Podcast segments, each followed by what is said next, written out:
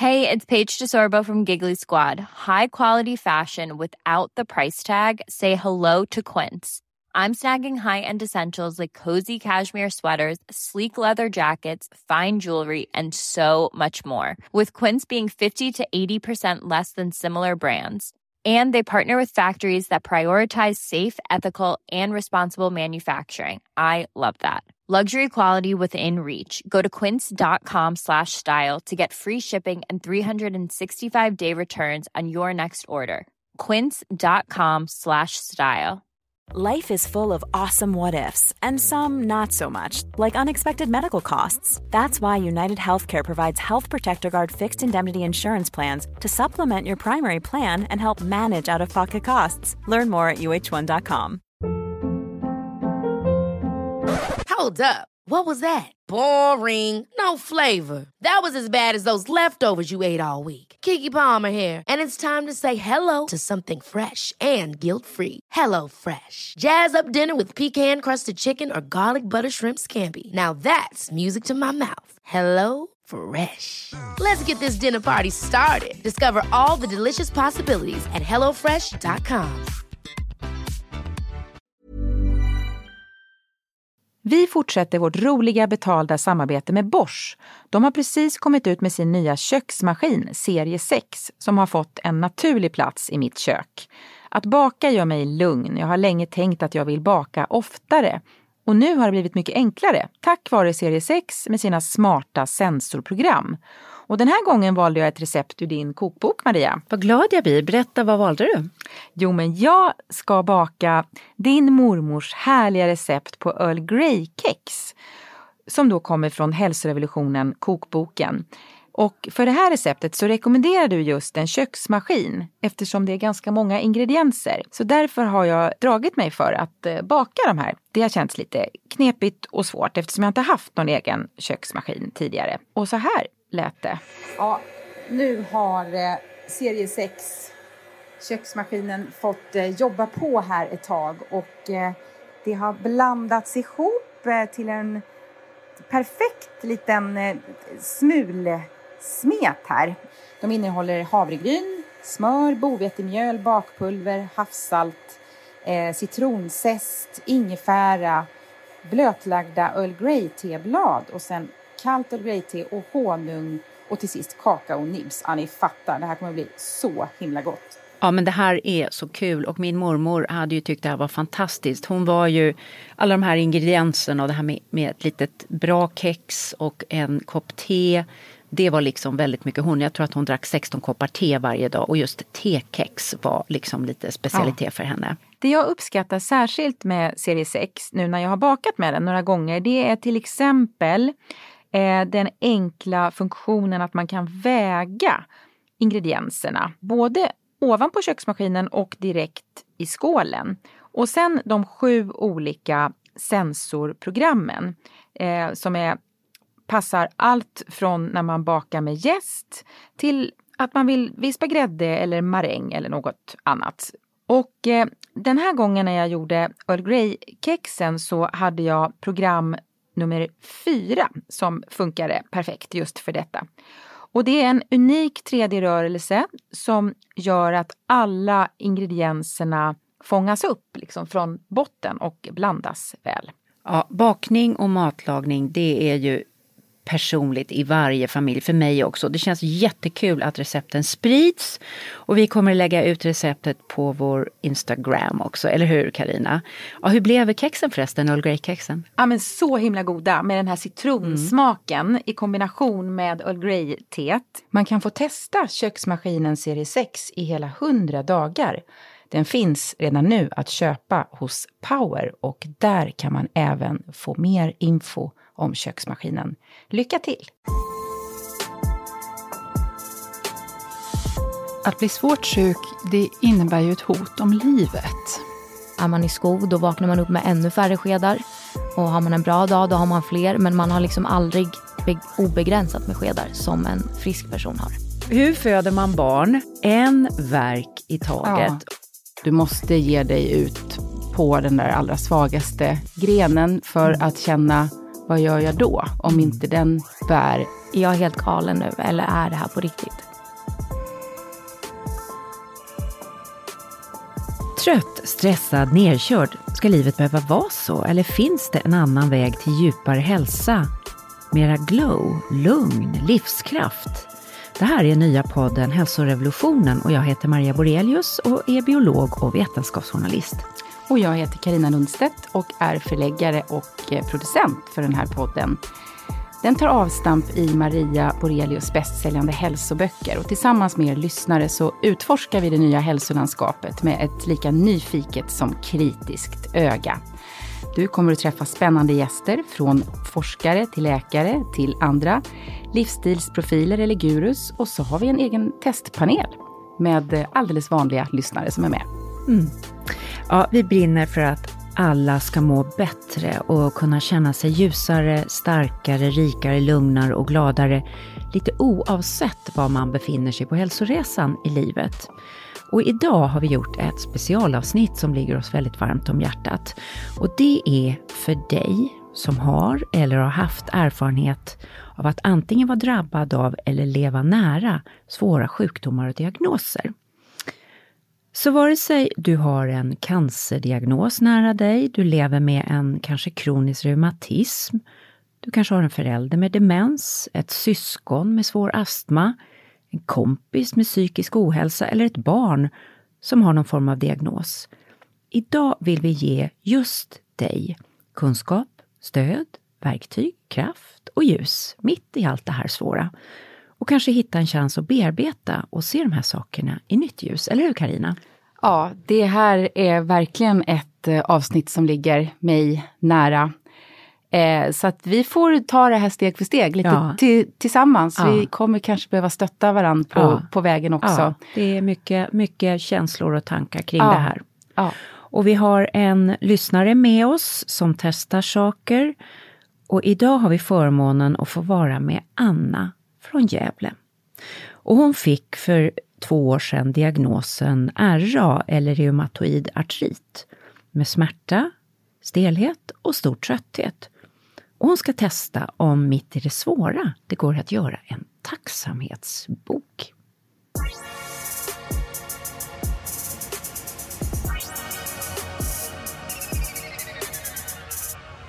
Hej, jag heter Anna, är 52 år Eh, och bor i Gävle. Jag eh, är mamma till två vuxna döttrar och har precis blivit mormor. Eh, I maj 2018 så fick jag diagnosen RA. Från att ha varit en väldigt aktiv och sportig tjej så förändrades livet rätt mycket. Eh, just nu så försöker jag hitta strategier och hitta saker som gör att jag mår så bra som jag kan. Eh, jag provar, har provat lite olika livsmedel som jag har utslutit. Jag provar att träna på olika sätt och försöker liksom treva mig fram lite för att hitta saker som passar mig. Eh, den här veckan så ska jag prova att eh, skriva en eh, tacksamhetsdagbok. Det ska bli spännande. Jag kan vara lite dålig på att hålla i rutiner och göra saker under en längre period. Så det är min utmaning att verkligen göra det här varje kväll som jag har planerat att jag ska göra. Men det ska bli spännande eh, och jag kommer att rapportera sen hur det har gått för mig. Så jag kör igång redan idag. Ja, det var Anna från Gävle. Och Karina från Stockholm, du och din familj har haft två tuffa år. Ja, det är ju faktiskt ett normalläge nu nästan att vi eh, behöver åka till akuten ganska ofta och ha kontakt med sjukvården som är fantastisk, ska jag verkligen säga. Det är i alla fall min erfarenhet och vår familjs erfarenhet att är du svårt sjuk så får du fantastisk hjälp. Jag hoppas så att det är så för de allra flesta, mm. för alla, alla er som, som lyssnar mm. såklart. Eh, nej men det som hände för drygt två år sedan, det var att min man Anders fick en cancerdiagnos. Och Anders kommer ju att få berätta själv, för han kommer att vara med i det här avsnittet mm. som ni mm. snart märker. Och det var en av de vanligaste cancerdiagnoserna, tarmcancer, mm. som sen spred sig. Eh, så att under två års tid så har vi levt, eh, jag och mest Anders såklart, eh, och våra två killar med cellgiftsbehandling. Det vill säga, vi tre har ju stått vid sidan om och, och sett vad det här innebär i form av trötthet och, och smärta och oro och ja, alla möjliga biverkningar som, som kommer. Mm. Men det som vi är så glada för nu och som vi vill säga med en gång, det är ju att det har gått väldigt bra. Anders är helt, helt fantastisk. Jag eh, var helt tagen av honom, ja såklart från första stund som jag träffade honom. Men sen när han fick den här diagnosen, hur han direkt gick in i någon slags fighting mode. Mm. Att eh, vi skulle ta en behandling i taget. Ett besked i taget. Jag tror att det är oerhört lätt att man seglar iväg och tänker worst case scenario och det har jag förstås också tänkt vissa svarta dagar. Jag tror att man måste göra det. Det var någon klok person som sa du måste ge dig ut på den där allra svagaste grenen för mm. att känna vad gör jag då om mm. inte den bär. Eh, och ganska snabbt så kände jag att det fanns fast mark under fötterna för att vi har hela tiden gjort det här tillsammans. Och våra barn som ehm, är förhållandevis stora, eh, våra två söner, Wilmer och Oskar som nu är eh, 16, Oskar är 16 och Wilmer är 19, har varit helt otroliga och är det varje, mm. varje sekund. Så att de har sagt när de inte orkar höra något mer alls. Och de har eh, fått ställa alla frågor de vill. Det var något av de första råden som vi fick från mm. sjukvården, att låt barnen ställa alla, alla frågor. Mm. Ja, jag, jag bara pratar ju på här, det verkar som att jag har ett behov av att prata om det här. Ja. Så kan det vara. Men, och jag ja. som har eh, också arbetat med dig och, och vi har ju också liksom blivit goda vänner under den här tiden och har, jag har verkligen beundrat dig, jag vill säga det. Alltså tittat på dig hur hur du och din familj har gått igenom det här. Det är så lärorikt att eh, för oss alla, för jag har också levt ett liv i skuggan av väldigt mycket svår sjukdom. Med både en mamma och en pappa och en bror som tidigt blev jättesvårt sjuka i olika sjukdomar som eh, som eh, allt från schizofreni till Parkinson som påverkade mm. både kropp och själ. Mm. Och jag liksom kunde ibland tänka så här, vad har jag gjort för att förtjäna att behöva leva med det här? Och det är ju mm. så mycket saker man behöver gå igenom. Ja. Cancer är ju ingen pinsam sjukdom, men schizofreni det är liksom det är pinsamt, tyckte ja. jag i alla fall. Då. Så det här att gå igenom alla de här grejerna med skam, skuld, coping, hur man ska hantera, sticka huvudet i sanden, konfrontera, allt det här. Mm. Och då är det ju så här att felet som jag gjorde var att vara för ensam med allt det här. Mm, mm. Eh, och jag tror att idag är vi på väg mot en annan öppenhet. Mm. Det har jag känt mycket med, med dig och Anders, ni har delat med er på sociala medier, mm. pratat om det. Eh, och vi kan lära så mycket av varandra. Jag tror att det, vi eh, och det var ju Anders som fick kolla i taktpinnen där hela tiden och, och jag, allt som jag har delat har jag velat kolla med honom först för att det är, måste kännas bra. Vi, vi har nog delat med oss väldigt ganska selektivt. Liksom. Så att, eh, och det där får man ju känna efter. Ja. En, en, del vill skriva en dagbok varje dag ja. och, och, på så vis eh, dela. Men det du säger är så oerhört viktigt att eh, det går inte att vara ensam när eh, livet eh, utmanar en. Det, man måste be om hjälp. Eh, och eh, vi har fantastiska vänner, helt fantastiska vänner. Mm. Eh, som min närmaste väninna Ann, som, jag kan knappt eh, prata om eh, ja, hur Mm. fin Ann har varit i varenda steg. Och hennes man Jörgen också, som liksom hela tiden har funnits där. Två kvarter bort, lagat mat. Ja, eh, så att det, det Mm. är eh, o- helt ovärderligt. Men jag, men jag tror att... Och man ser ju de här ja, människorna som kliver fram. Ja.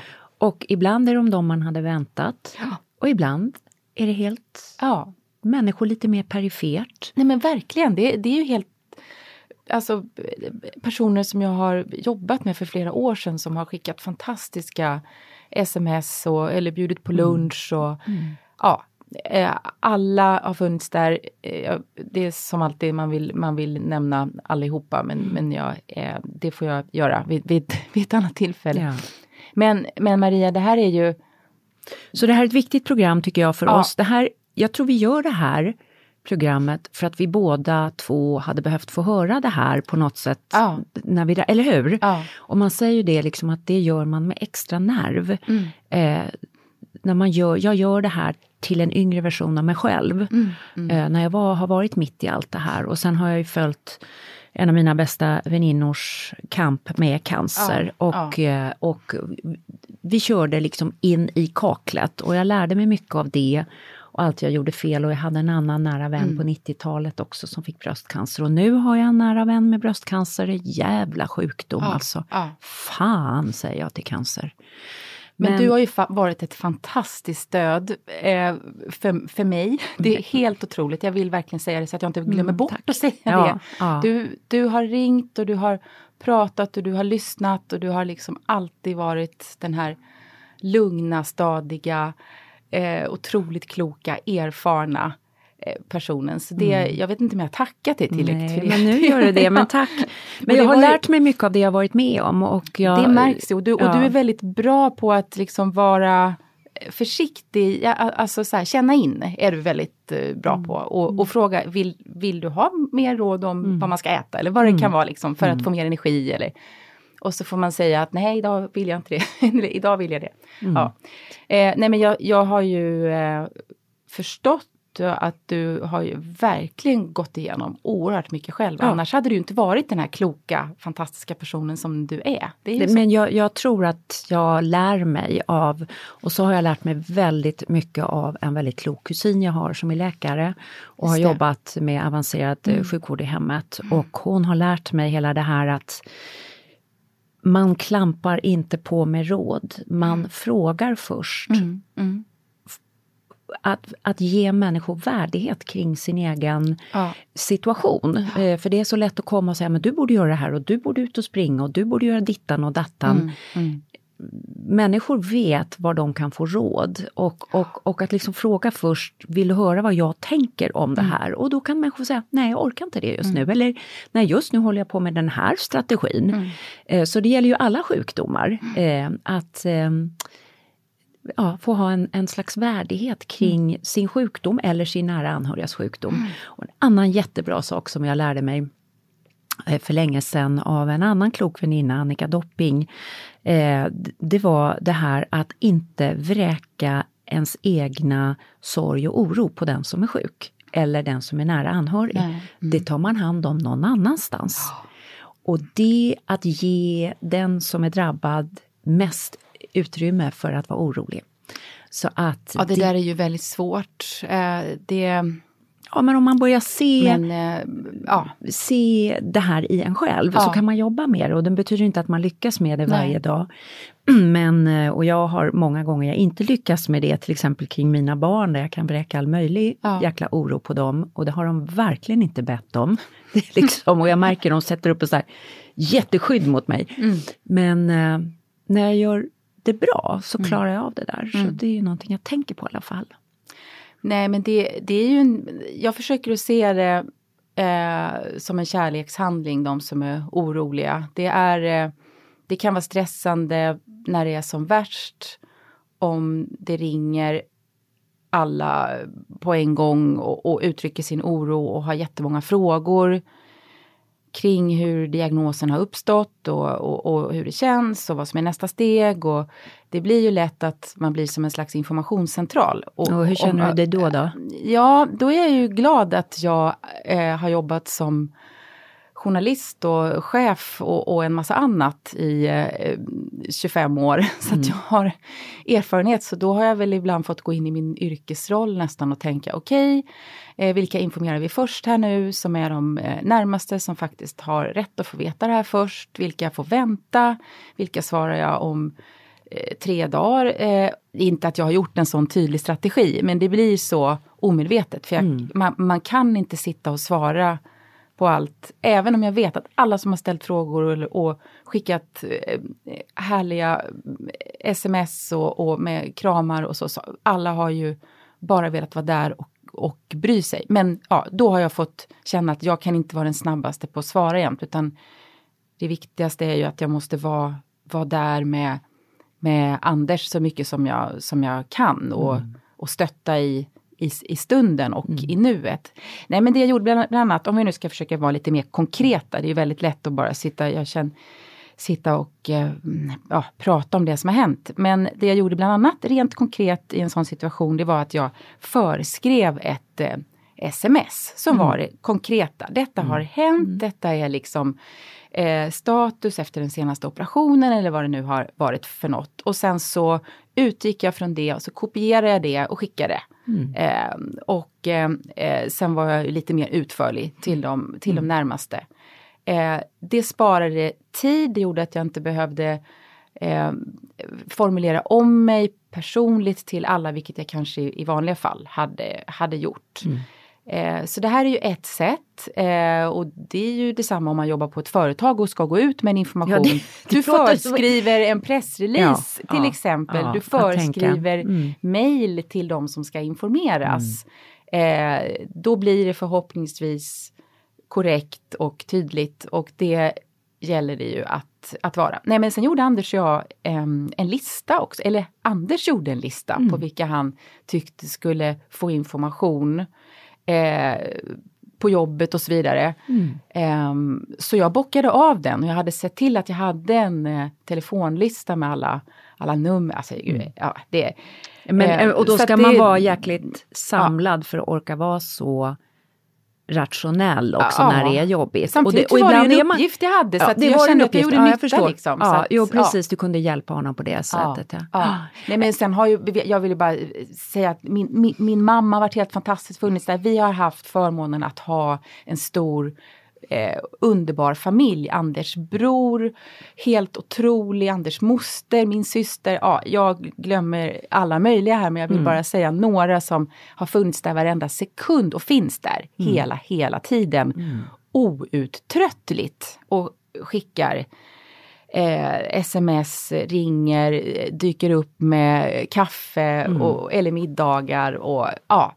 Så att det är eh, utan vänner och, och familj så, så hade, hade det ju varit eh, väldigt svårt att orka på samma sätt. Det är jag ju mm. ganska säker på. Och då är vi återigen där att då måste du försöka hitta ett sätt där du bjuder in, där du visar dig det var det, sårbar. Det är det jag sitter och tänker ja. att det har varit möjligt också därför att ni har varit öppna och inte opererat med skam, skuld, alla de här gamla sunkkänslorna. Nej, och det beror ju på vad det är för sjukdom. Jag vet inte om man kan man ha så mycket skam om man får en cancerdiagnos? Nej, jag vet, Nej, ja, alltså, jag lovar att på 60 och 70-talet hade folk, då drog man ner gardinen, det var skamligt. Jag har jobbat i Indien, där skäms man okay, för, ja. för, för, för, cancer. Man har en sån här gammaldags eh, uppfattning om att det är skamligt att bli sjuk. Ja. Så, man ska klara sig själv. Man ska klara och, sig själv och man ska bita ihop och sådär. Mm. Så um, jag, jag tror att det har väl varit en, en styrka som jag har sett mm. när jag mm. har tittat på att du har bjudit in och, och bjuder man in så kommer folk för folk vill ju hjälpa till. Ja.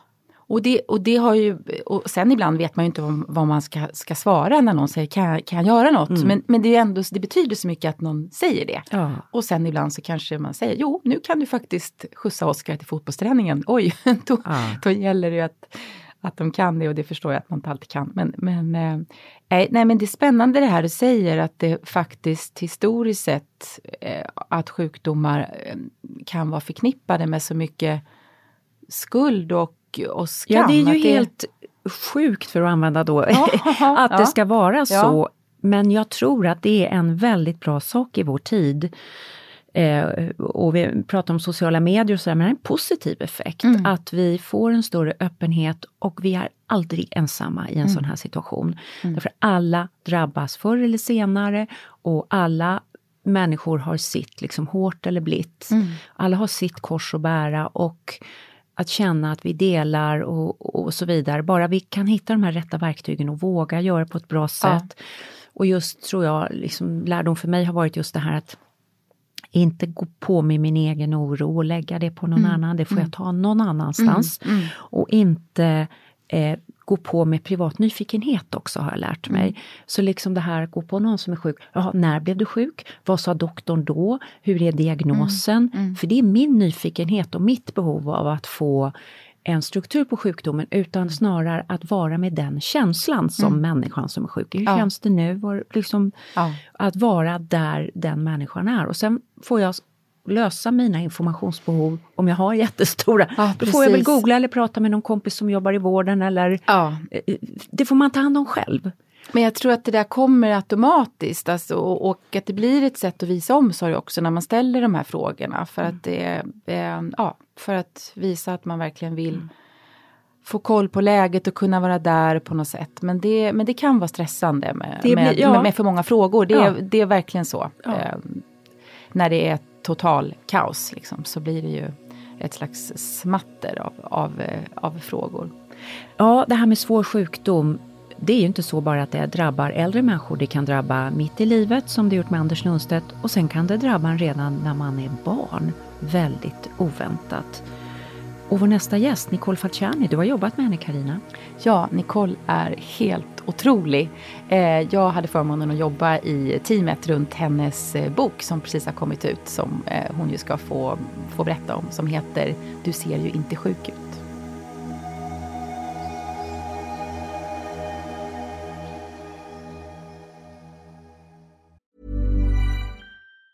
If you thought the only way to get a more defined jawline with natural looking results was through surgery, think again. Juvederm Volux XC is a non surgical injectable gel filler that improves moderate to severe loss of jawline definition and can help you achieve natural looking results with little downtime. Even better, this improved definition lasts up to one year with optimal treatment. No maintenance required. Improve jawline definition for a smooth, sculpted look with Juvederm Volux XC. For important safety information and to find a licensed specialist, visit juvederm.com. That's J U V E D E R M.com. Not for people with severe allergic reactions, allergies to lidocaine, or the proteins used in Juvederm. Common side effects include injection site redness, swelling, pain, tenderness, firmness, lumps, bumps, bruising, discoloration, or itching. There's a risk of unintentional injection into a blood vessel, which can cause vision abnormalities, blindness, stroke, temporary scabs, or scarring. Talk to a licensed specialist specialist to find out if it's right for you. Hi, I'm Daniel, founder of Pretty Litter.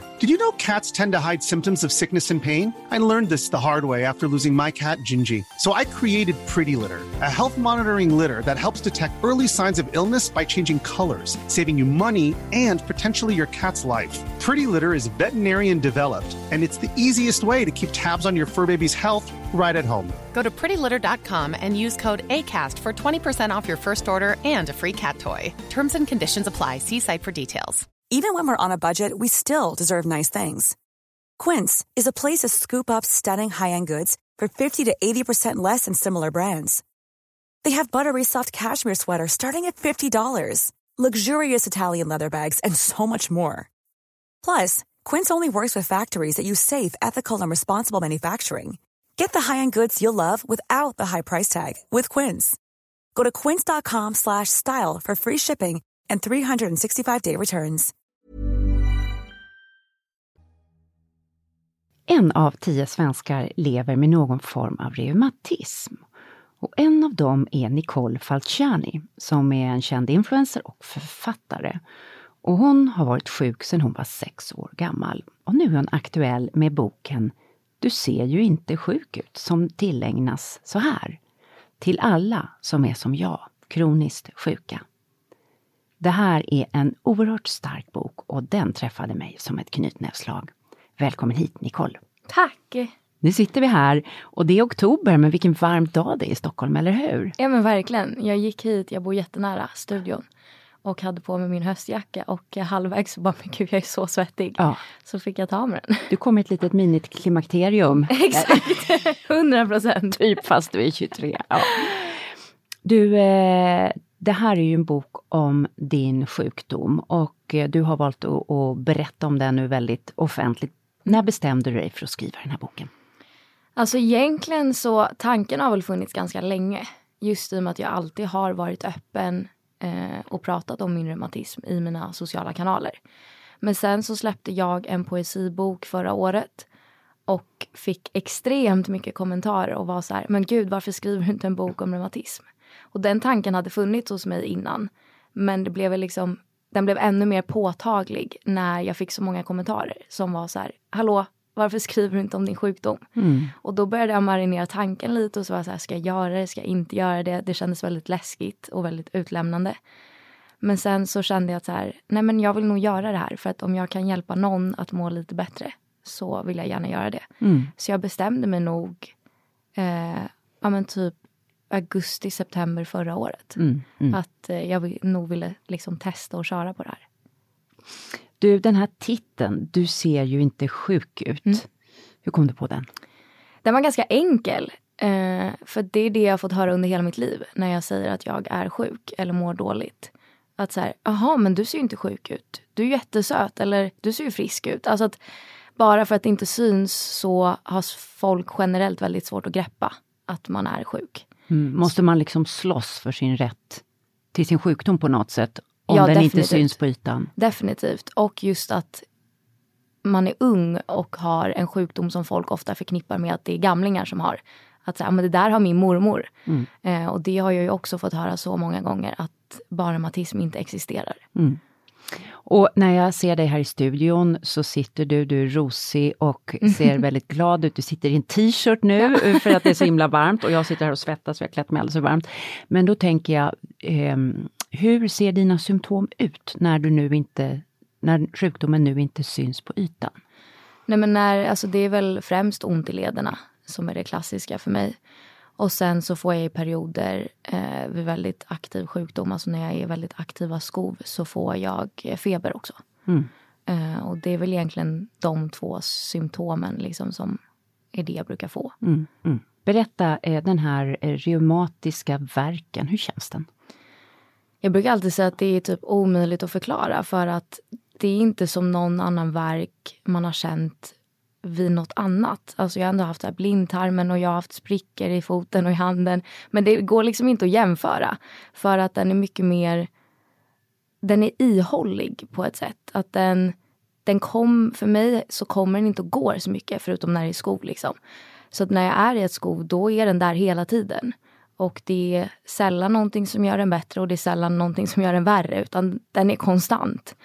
Eh, och just att det, ja men det beskriver jag väldigt ofta i boken att ibland så börjar man nästan ifrågasätta sig själv. Och tänka så här, oj, har jag verkligen ont eller är det här bara alltså, psykiskt? För att när man har ont under så lång period så förstår man typ inte själv längre om det verkligen gör ont eller om man bara inbillar sig. Gud, då måste man nästan känna sig galen alltså. Ja. Av en sån. Ja, gud ja. Ja. Det brukar jag känna ofta när jag är i skolan. Så här, är jag helt galen nu eller är det här på riktigt? Mm, mm. Du börjar boken väldigt starkt. Du säger så här, jag har varit sövd 50 gånger. Mm. Jag har fått över 200 kortisoninjektioner. Jag har testat mer än 10 olika mediciner och genomgått tre operationer. Mm. Alltså det här låter ju helt övermäktigt för vem som helst. Ja, det är väldigt mycket. Hur orkar man? Alltså jag tror så här, man har inget val. Eh, man måste orka för att det är det enda alternativet som finns. Eh, och sen pratar jag också mycket om i boken att jag ja, men på något sätt är ganska tacksam över att jag blev sjuk när jag var liten. För att jag har inget annat att jämföra med. Det här är ditt liv liksom. Ja, alltså jag tror det hade varit mycket svårare att bli sjuk idag som 23-åring. För då hade jag haft ett helt liv att jämföra med. Att så här är det att må bra eller så här är det att vara frisk. Men innan jag är sex så har jag knappt några minnen. Mm. Så att det är så här, ja det har alltid varit så här för mig. Så på så sätt så ja, men, är jag väldigt tacksam över att jag fick det som, som barn. Men sen så tror jag generellt alla som är eh, kroniskt sjuka eller har någon svår sjukdom att man har liksom inget val, man måste orka. Mm, mm. Du, du berättar ju i boken eh, om hur du och dina föräldrar, framförallt dina föräldrar då, för du var så liten, fick kämpa väldigt länge Ja. innan du fick en diagnos. Mm. Vad, vad, vad var symptomen och vad trodde läkarna du hade? Nej, men alltså, för, för min del så var det ju att reumatismen började som en systemisk form. Vilket är jätteovanligt bland barn. Det är bara 2% av alla barn som har den formen av reumatism. Och det betyder att det sitter lite överallt? Ja, alltså att du har problem med mycket annat men inte med lederna som är det klassiska för reumatism. Nej men det började med att jag väldigt ofta som liten hade ont i magen. Eh, liksom oförklarligt. Det, men de hittade att jag var laktosintolerant så att mamma och pappa uteslöt eh, laktos och det var inga konstigheter. Men magonten fortsatte. Och den var svullen och jag kunde inte ha eh, saker som satt åt i midjan för det gjorde ont och jag klagade väldigt ofta på just det. Och sen så blev det ja, men värre och då åkte mamma in med mig till Saxka, ett barnsjukhus här i Stockholm. För att hon trodde det var blindtarmen. Eh, och sen så ja, men, la de in mig och gjorde ja, men, alla möjliga tester. Just för att ja, men, symptomen var lite vaga. Det var ont i magen, jag hade lite feber. Eh, jag hade feber ungefär 3-4 timmar per dag, alltså runt 39 grader och sen försvann den. Sen hade jag svullna lymfkörtlar eh, och förstorad mjälte. Men det var liksom ingen som riktigt förstod vad det var som var felet. Dina föräldrar måste ju varit helt förtvivlade och du kanske nästan var för liten för att förstå eller förstod du att någonting var allvarligt fel? Hur, hur var stämningen hemma när ni trevade i det här landskapet? Nej, jag tänkte nog inte så mycket på det. Eh, jag förstod ju att någonting inte var helt rätt i och med att jag var så mycket på sjukhus. Men det var inget som jag reflekterade över. Kunde du se på dina föräldrars ansikte att de var oroliga? Nej, de var väldigt, väldigt bra på att inte visa mig att de var oroliga. Mm. Eh, just för att de tyckte att jag skulle försöka få en så men, vanlig och normal barndom som möjligt. Mm, mm. Eh, och så fick du din diagnos, barnreumatism. Eh, När du väl hade fått den här diagnosen, man pratar ju mycket om det, är, det viktigt att få den här diagnosen? Vad betyder just att få en diagnos? Jag minns, jag var ju 12 när jag fick diagnosen och jag minns att jag tyckte det var jätte, jätteskönt. Just för att jag hade blivit ifrågasatt så mycket innan. Av läkare men också av så lärare i skolan. Som inte, ja men de kunde liksom inte förstå hur jag kunde må bra ena dagen och må jättedåligt andra dagen. Så för mig var det jätteskönt att få liksom svart på vitt att någonting stämmer inte med din kropp. Eh, sen förstod jag ju liksom inte vad barnreumatism var eller vad det generellt innebar att ha en kronisk sjukdom. Men jag minns i stunden att jag tyckte det var väldigt befriande att så här, nu kan ingen komma och säga till mig att jag inte är sjuk. Kände du liksom att du blev tagen på allvar? Ja, verkligen. Mm. Kanske liksom som någon som inte fuskade utan det var på riktigt. Ja. Mm, mm. Det ju, finns ju väldigt mycket diskussioner nu om människor som har alla möjliga symptom och där de tycker det är väldigt skönt att få diagnoser. Det kan gälla allt från ADHD till olika hudåkommor och allergier. Kan du, kan du förstå det? Ja, verkligen. Just för att jag tycker generellt annat att, annars att man kan känna sig väldigt ensam. Och att just inte... Hur då? Ja men ensam för att man inte, man vet ju själv när någonting inte stämmer. Men det är så lätt att liksom bli avfärdad och vara som att det där är inte så allvarligt eller det är ingenting, det kommer gå över. Men just då att få det på ett papper som säger att det här är det som är felet. Då känns det som på något sätt som att ja, men jag hade rätt. Och när man har fått en diagnos kan man ju få hjälp på ett annat sätt också, eller man får rätt hjälp Ja. för de- problem man har. Ju... Exakt.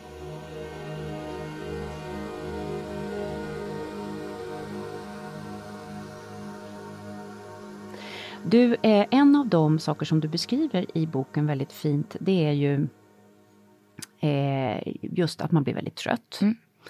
Och saknar energi och du har någonting som du kallar för the spoon theory. Mm. Kan du berätta om den? Ja, nej men det var en slump att jag hittade eh, The Spoon Theory. Det var, jag är med i lite olika forum på Facebook eh, just för reumatiker.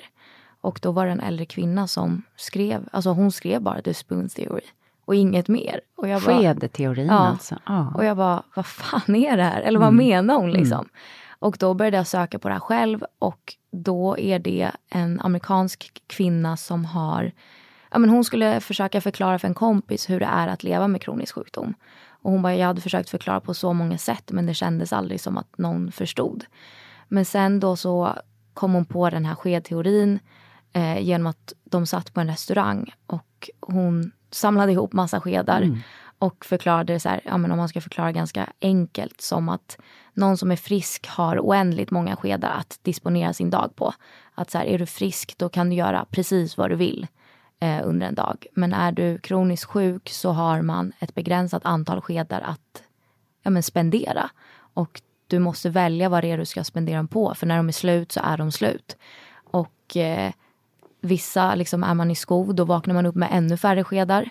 Och har man en bra dag, då har man fler. Men man har liksom aldrig obegränsat med skedar som en frisk person har. Mm, mm. Kan du beskriva en vanlig dag med i skedar så att säga? Hur många skedar kostar det till exempel att gå upp på morgonen och klä på sig och äta frukost och sånt? Ja, nej, men det, det är väl lite olika. Är jag eh, i, liksom, i en bra period med sjukdomen så brukar jag generellt säga att jag har ungefär mellan 15 och 18 skedar att röra mig på. Och då, Och då menar du energi, liksom? det är en slags energienheter? Ja, precis. Och eh, ja, men så här, gå upp och fixa mig brukar ta ja, men en, två skedar. Sen lång promenad med min hund, ta tre skedar. Sen jobba, brukar ta fyra, fem. Beroende på hur mycket jobb det är. Och sen om jag tränar så är det ytterligare tre skedar. Och sen ska man fixa saker hemma. Eh, som en tvätta, laga mat och kanske städa. Det tar också tre skedar. Så att det, är liksom, det beror jättemycket på vad det är för dagsform. Men sen så liksom har jag ett, liksom en jättedålig skovdag. Då har jag typ fyra skedar att röra mig på. Mm. Och då är liksom, ja, men bara att duscha tar liksom två. Hur en fyra skedars dag, Mm. hur är en sån dag för dig? Men då ligger jag mest bara i sängen Mm. eh, eller i soffan och gör ingenting. Eh, för det mesta sover jag bara. Eh, och om jag är vaken så är det verkligen bara så här, kolla på serier eller bara någonting som inte kräver ja, men, energi alls. Mm. Eh, och sen har jag ju hund så att jag brukar försöka få hjälp av vänner eller mamma och pappa när det är som värst. Men om inte det går så måste jag gå ut med honom. Mm. Och då blir det ännu mer att ja, men jag går ut med honom och sen är det ännu mer att Mm. jag ligger raklång Mm. hela dagen. Mm.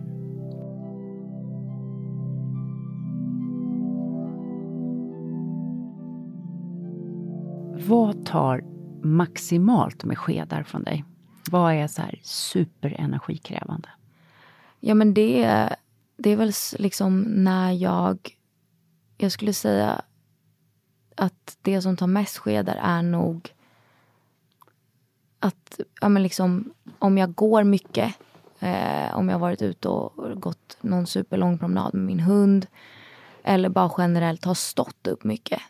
Eh, minns när jag var yngre så jobbade jag lite extra i en leksaksbutik och då stod jag ju liksom upp i åtta timmar i sträck. Och det tog jättemycket energi och ja, men typ förra helgen så var jag på bröllop och det var också mycket så här ståendes mingel. Och då kände jag också att så här, gud jag är helt slut i kroppen. Mm. För just så här, ja, men det låter så konstigt men just så här, att vara stående långa perioder är Mm. jobbigt. Mm. Var det åtta, nio skedar på en gång? Ja, eller? definitivt. Mm. Och kan du märka någon skillnad i hur många skedar du har på morgonen kopplat lite till vad du har gjort dagen innan? Eller Ja. vaknar du varje morgon och är bara wow, okej idag är det 14, idag är det 12, idag är det 18.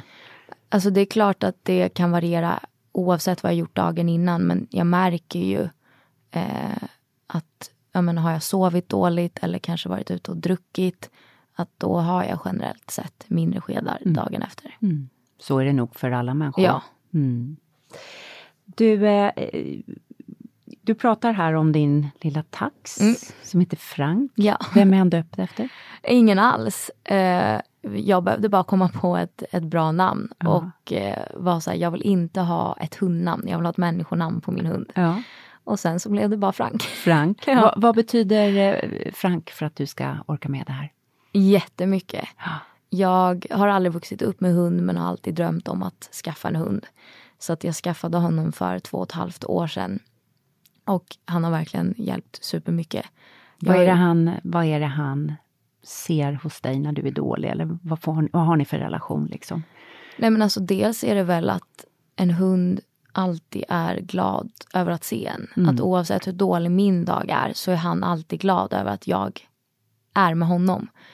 Och jag vet liksom inte men det är som att han märker när jag inte mår bra för mm. då är han han är mycket lugnare, han fattar liksom att det inte är läge nu att tjafsa eller Han ta läser fram av dig? 100 procent. Ah. ja, när han märker att jag mår dåligt då kommer han och lägger sig bredvid mig och så kan vi ligga så en halv dag liksom och han gör ingenting ifrån sig. Ja men vad mysigt. Eh, han, han har ett sjätte sinne Frank. Gud ja, det tror jag verkligen. Och eh, sen liksom när jag har bra dagar, ja men då är han ju då kan han vara för jävlig. Men då är han sprallig liksom och vill göra ja, saker. Ja, men det är som att han, han vet när det är läge att eh, ja, men, ta fram en leksak eller mm. när det är läge att inte vara jobbig. Mm.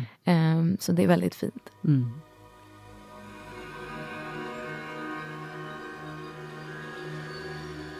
Du, eh, du har också spännande, tycker jag, eh, och det är också saker som vi tar upp i det här programmet, hur bra vänner ska vara. Mm. Och det där är ju någonting som alla funderar över. Om man har vänner eller släktingar som blir svårt sjuka, mm.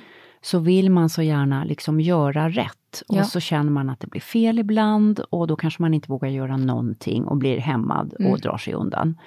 Eh, och det finns ju alla varianter på det där. Mm. Vad, vad tänker du? Vad gör en bra vän eller släkting? Hur ska man vara?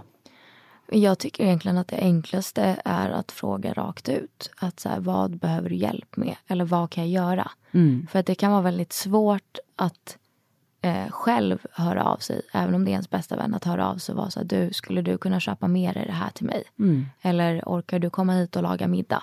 Det kan, det kan vara väldigt svårt och det kan ta emot att göra det. För att man vill inte vara jobbig. Mm. Eh, så att jag tycker det har varit väldigt skönt ja, men när vänner eller familj själva hör av sig. Så här, du behöver hjälp med någonting? Är det någonting jag kan göra? Mm. För att då helt plötsligt så känns det som att det är okej att jag ber om hjälp för att Mm. de har erbjudit sig. Men sen tycker jag bara generellt att det, alltså man behöver inte göra så mycket. För mig kan det bara betyda jättemycket att en vän är hemma med mig en kväll och inte gör någonting för att jag mår dåligt men ändå vill ha sällskap. Eh, just för att, ja men, att bara finnas där är det viktigaste. Jag träffade en väldigt intressant läkare som håller på att titta mycket på hur man ska hjälpa människor som har det svårt. Mm. Och hon pratade om att det finns en funktion hos vänner och släktingar och de som är nära som hon kallade för witnessing, att Mm. vara vittne. Mm. Liksom bara att den som har det svårt och jobbigt har behov av att bara andra ser det Mm. man är med om och det kan vara nog ibland. Mm. Vad, vad tänker du om det? Är det klokt? Ja, det tror jag verkligen. Men det tror jag också är väldigt, väldigt viktigt att, eh, jag menar att låta personen få prata av sig om det är det den vill eller bara vara tyst om det är det den vill. Men ändå att man är insatt i vad sjukdomen innebär. Så att man liksom, ja, men jag kan känna ibland att det kan vara jobbigt att behöva förklara hela tiden. Mm. Eh, och då är det väldigt skönt med de vänner man har känt länge som vet exakt hur det funkar. Eller de vänner som bara har ja, men satt sig in själva i sjukdomen och Mm. läst på och kanske frågat andra. Just för att ibland är man bara så här, jag vill inte förklara för jag orkar inte förklara. Du vill inte vara reumatisk uppslagsbok. Nej, exakt. Du vill vara Nicole. Ja. Ja. Nej, och det är ju många som säger det att de tycker det är jobbigt också med sådana som liksom ringer och har de här privata nyfikenhetsfrågorna. Mm. Liksom, Jaha, hur många procent får det och vilken behandling får man då? Det kan man ta reda på själv. Ja. Ja, så man, du, sen finns det ju en annan sak många pratar om, det är det här är man sin sjukdom eller är man sin person som Mm. har en sjukdom? Hur tänker du kring det? Att liksom inte bli reumatiken, utan du är en människa Mm. som har och lever med en sjukdom. Ja men för mig har det varit jätteviktigt sen jag blev sjuk. Att jag är Nicole och jag har reumatism men jag är inte min reumatism. Just för att ja, men jag vill ju bli... Alltså jag vill ju vara Nicole. Jag vill inte vara min sjukdom för det är inte... Sjukdomen är inte heller någonting jag har valt.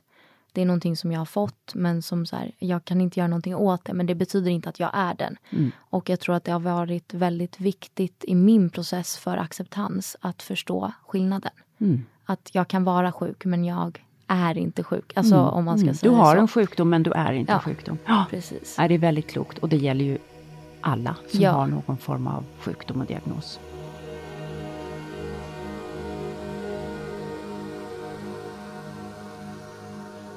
När du hamnar i skov och när smärtan är som värst, vad gör du då? Vad, vad har du för strategier att klara dig då? Alltså, det, vissa skor finns det inga strategier alls. Men för de som är lite mildare så är det ju ja, men dels värktabletter såklart som gör att jag ens kan göra någonting. Men annars generellt så är det ju att lyssna på kroppen. Eh, när jag var yngre så hade jag väldigt lätt för att även när jag var i skov att bara köra på. Vilket bara ledde till att skoven blev längre och jag mådde ännu sämre dagen efter. Så nu har jag verkligen blivit bättre på att ja, men, avboka saker när jag är i skov. Eh, lyssna på min kropp. Behöver jag sova 16 timmar så får jag göra det. Eh, behöver jag bada två gånger om dagen, ja men då gör jag det. Så jag tror bara att för min del när jag kommer i skov så handlar det om att lyssna på vad kroppen faktiskt behöver. Mm. Du är, är ju influencer och på det sättet liksom en, vad ska vi säga, betittad person, förstår vad jag menar? Absolut. Och eh, tror, liksom gör det det lättare eller svårare att leva med den här sjukdomen? Hade det varit skönt ibland att bara få dra sig undan och vara lite privat i sin sjukdom? För det är ju väldigt Mm. mänskligt beteende när man känner sig risig. Man kallar ju det medicinskt för sjukdomsbeteende. Mm. Liksom att man vill vara i fred, man vill kura in i hörnan Mm. och, och ligga där lite. Kan du känna då, oh, vad fan är jag influencer för? Liksom, kan jag inte få vara dålig i fred? Kan du känna så någon gång? Ja men absolut, det, det känner jag väl då och då. Men det är väl också för att mitt jobb är ju verkligen ja, men 100% jag. Hade jag jobbat kanske på kontor då hade någon annan kunnat ta över mina arbetsuppgifter. Mm. Om jag var sjukskriven eller var liksom hemmasjuk. Men det funkar ju inte nu för det är ingen annan som kan ta över min jobbroll. Så på så sätt har jag absolut känt att det hade varit skönt ibland att inte vara offentlig och inte jobba med det jag gör. Just för att ja, men ibland vill man bara kunna må dåligt själv och inte känna sig stressad och tänka på jobb. Mm. Mm.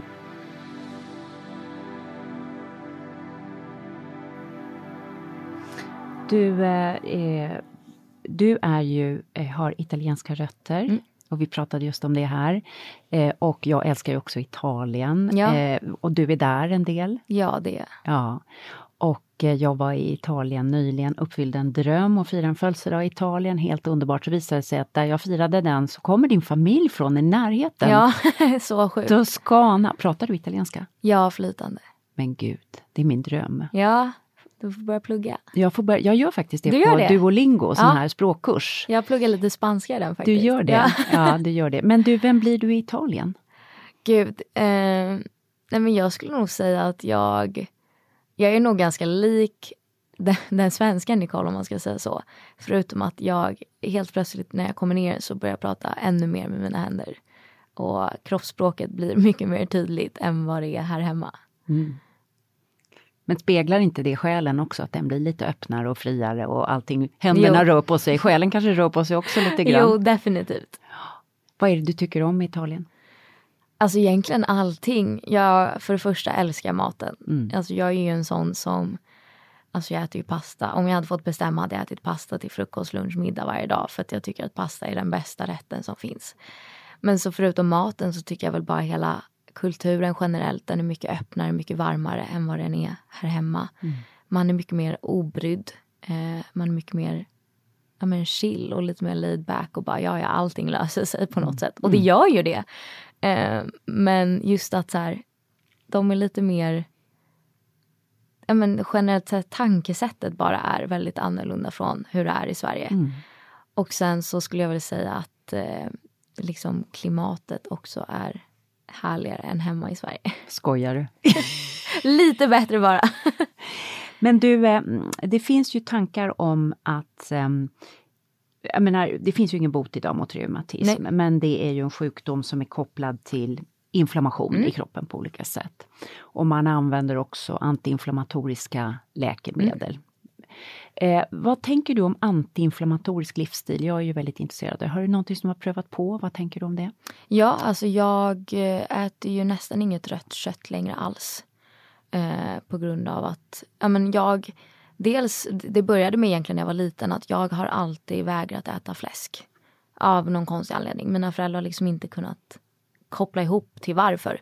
Men jag har aldrig velat äta alltså skinka eller bacon eller fläsk, alltså fläskkotletter. Verkligen ingenting med fläsk har... Jag har alltid vägrat när, jag, när det har blivit serverat hemma. Och sen så liksom mamma och pappa har liksom inte tänkt på det på det sättet för de tänkte nog mest att ja men vissa barn gillar ju inte vissa saker.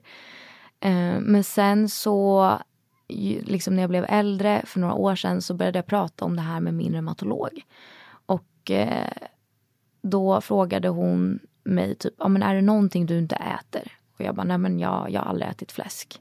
Och så kom vi in på det just att ja, men fläsk är ju en av de eh, livsmedel som ökar inflammationen mest i kroppen.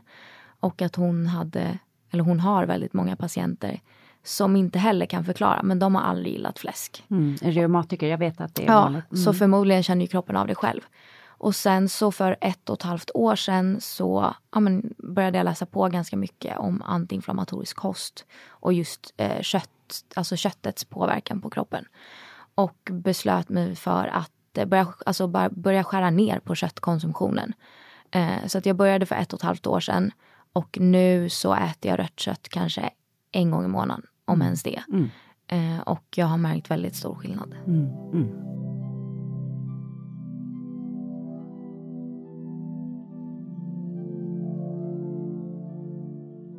Du, eh, tanken var att du skulle gifta dig men så blev det inte och du sa till tidningen L, där du också mm. bloggar, att du kände som att du trodde att du skulle mm. dö. Mm. Efter att din dåvarande fästman eh, gjorde slut. Men sen visade sig den att din sjukdom var en superkraft. Mm. Hur tänker du då? Nej men jag tänker att eh, det pratar jag också mycket av allt det här som vi pratar om står i boken men att jag pratar om att jag tror att många av mina personlighetsdrag kommer från att jag har varit sjuk sedan jag var liten. Och eh, där är väl liksom envisheten en av mina största personlighetsdrag. Och det är alltid det, om, om någon av mina vänner eller familj ska förklara mig så säger de alltid envis, typ som ord ett, när de ska förklara hur jag är. Och det tror jag verkligen. Det är en superkraft. Det är en superkraft. Vet du att det är en jättesuperkraft? Forskare på Harvard, ja. när de skulle gå igenom vad det var som gjorde att vissa lyckades och andra inte. Mm. Så kom de fram till ett ord som heter grit. Mm. Det är uthållighet. Ja. Det är envishet. Ja. Så okej, okay. det var din grit som tog dig igenom. Berätta mer. Ja, nej men, och jag tror bara att nu när jag liksom skrev boken och började liksom ja, men, kolla på mig själv utifrån så var jag nog så att jag tror envisheten kommer till väldigt stor del på grund av min sjukdom. För att jag har varit tvungen att orka. Och jag har varit tvungen att fortsätta kämpa även när det har varit jättedåligt och när det har känts som att ja, men, nu hjälper ingenting. Så att jag tror liksom envisheten har format mig men också gjort att jag orkar med min sjukdom. Och det är nog också envisheten som fick mig att orka med uppbrottet också. Mm. Att jag var så här, okej, okay, jag får må dåligt, det är helt okej. Okay. Men jag satte också en tid där det var så här, okej, okay, jag kan vara skitledsen och skit vad det nu är, liksom, allt känns piss. Men om så här många månader så måste jag sluta. Eh, och, Hjälpte det?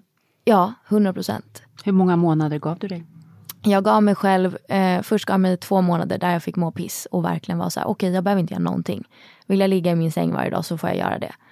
Och sen så satte jag att så här, efter två månader då, ja, men då måste du ändå börja göra saker. Sen gjorde jag saker innan de här två månaderna. Men i huvudet så satte jag upp två månader som att det är okej att eh, inte göra någonting i två månader. Och sen satte jag ytterligare eh, en månad som så här, okej okay, du kan fortfarande må dåligt men nu måste du ändå börja ta tag i dig själv. Och sen satte jag fjärde månaden som så här, okej okay, det är okej att vara ledsen ibland men du ska inte tänka på det här.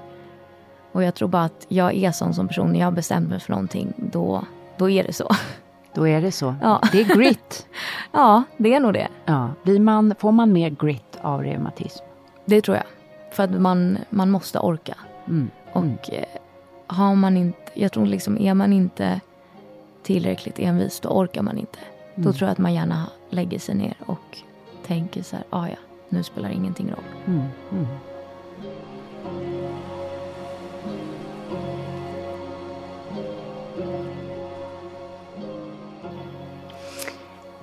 Du, eh, över en miljon svenskar lever med någon form av reumatisk sjukdom och du ger ju dem ett ansikte. Det är fantastiskt, mm. det gillar vi.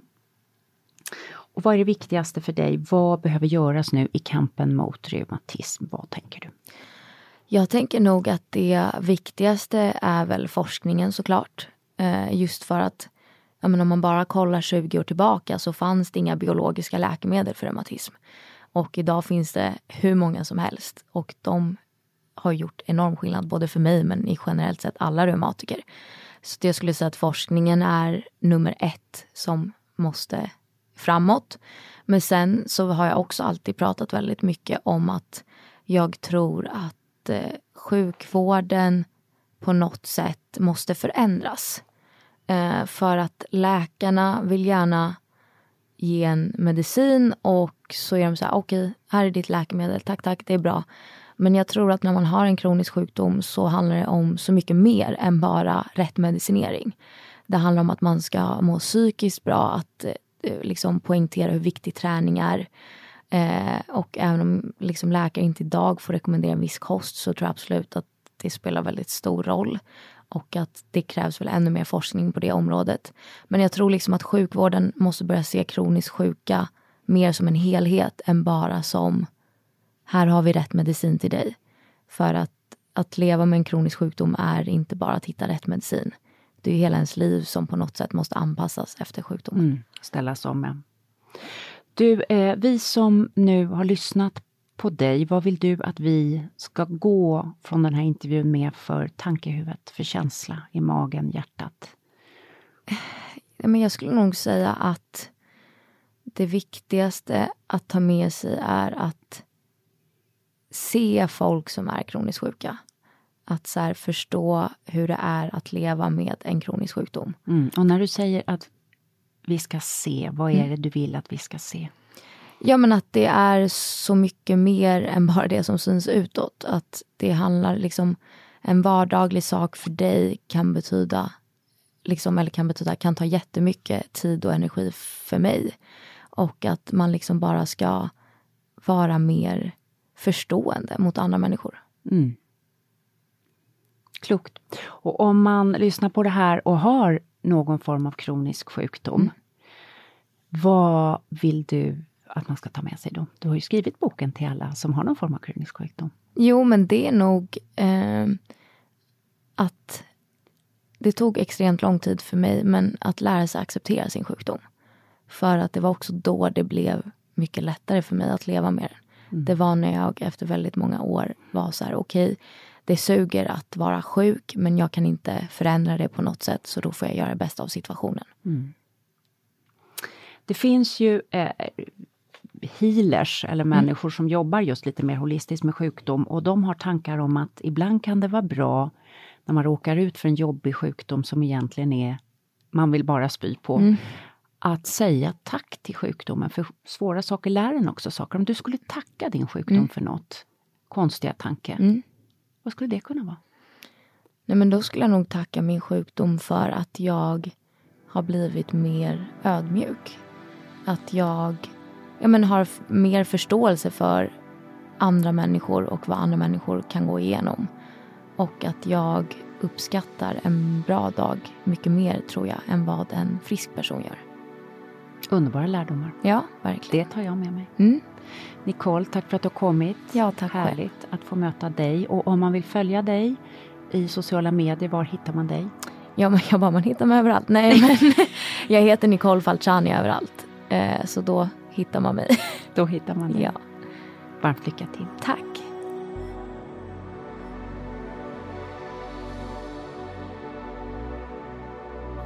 Ja, det där var Nicole Falciani och det var ett väldigt fint möte. En 23-åring som är klok bortom sina år på många vis. Och nu ska vi gå till Gävle igen och se hur det går för Anna som håller på med sin tacksamhetsbok.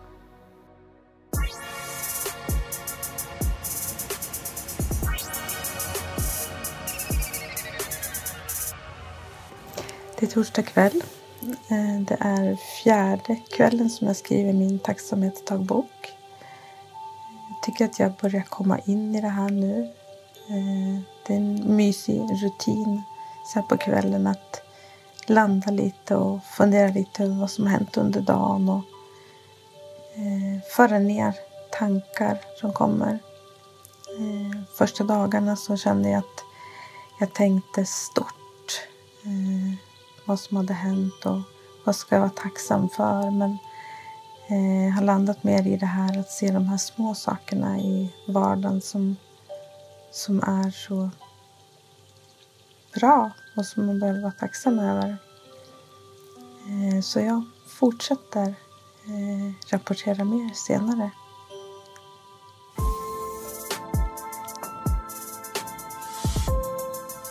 Att verkligen få bli sedd och förstådd. Ja, det där är ju vanliga mänskliga behov, men de tycks bara växa sig starkare när man blir sjuk. Och jag tar med mig Nicole Falcianis kloka tankar om spoon theory. Om att hantera tillvaron bättre genom att fundera på hur många matskedar energi som olika moment har. Och hur viktigt det kan vara med husdjur och vilken värme de ger och hur viktigt det är med envishet. Och så tar jag med mig Anna i Gävle och hennes fina funderingar om tacksamheten också för det lilla i livet. Det här var alltså avsnitt ett av två om att leva med svår sjukdom. I nästa avsnitt går vi ett steg djupare och tittar på copingstrategierna som bär oss allra bäst. Vi möter en av Sveriges klokaste onkologer, Nina Cavalli Björkman, och så möter vi Karinas man, Anders. Vilka är de bästa strategierna för att hantera svår sjukdom? För den som drabbas och för de som står vid sidan om sina kära. Och vad är en riktigt bra hälsokompis? Vad gör de som inte andra gör? Välkommen att lyssna vidare i avsnitt 2.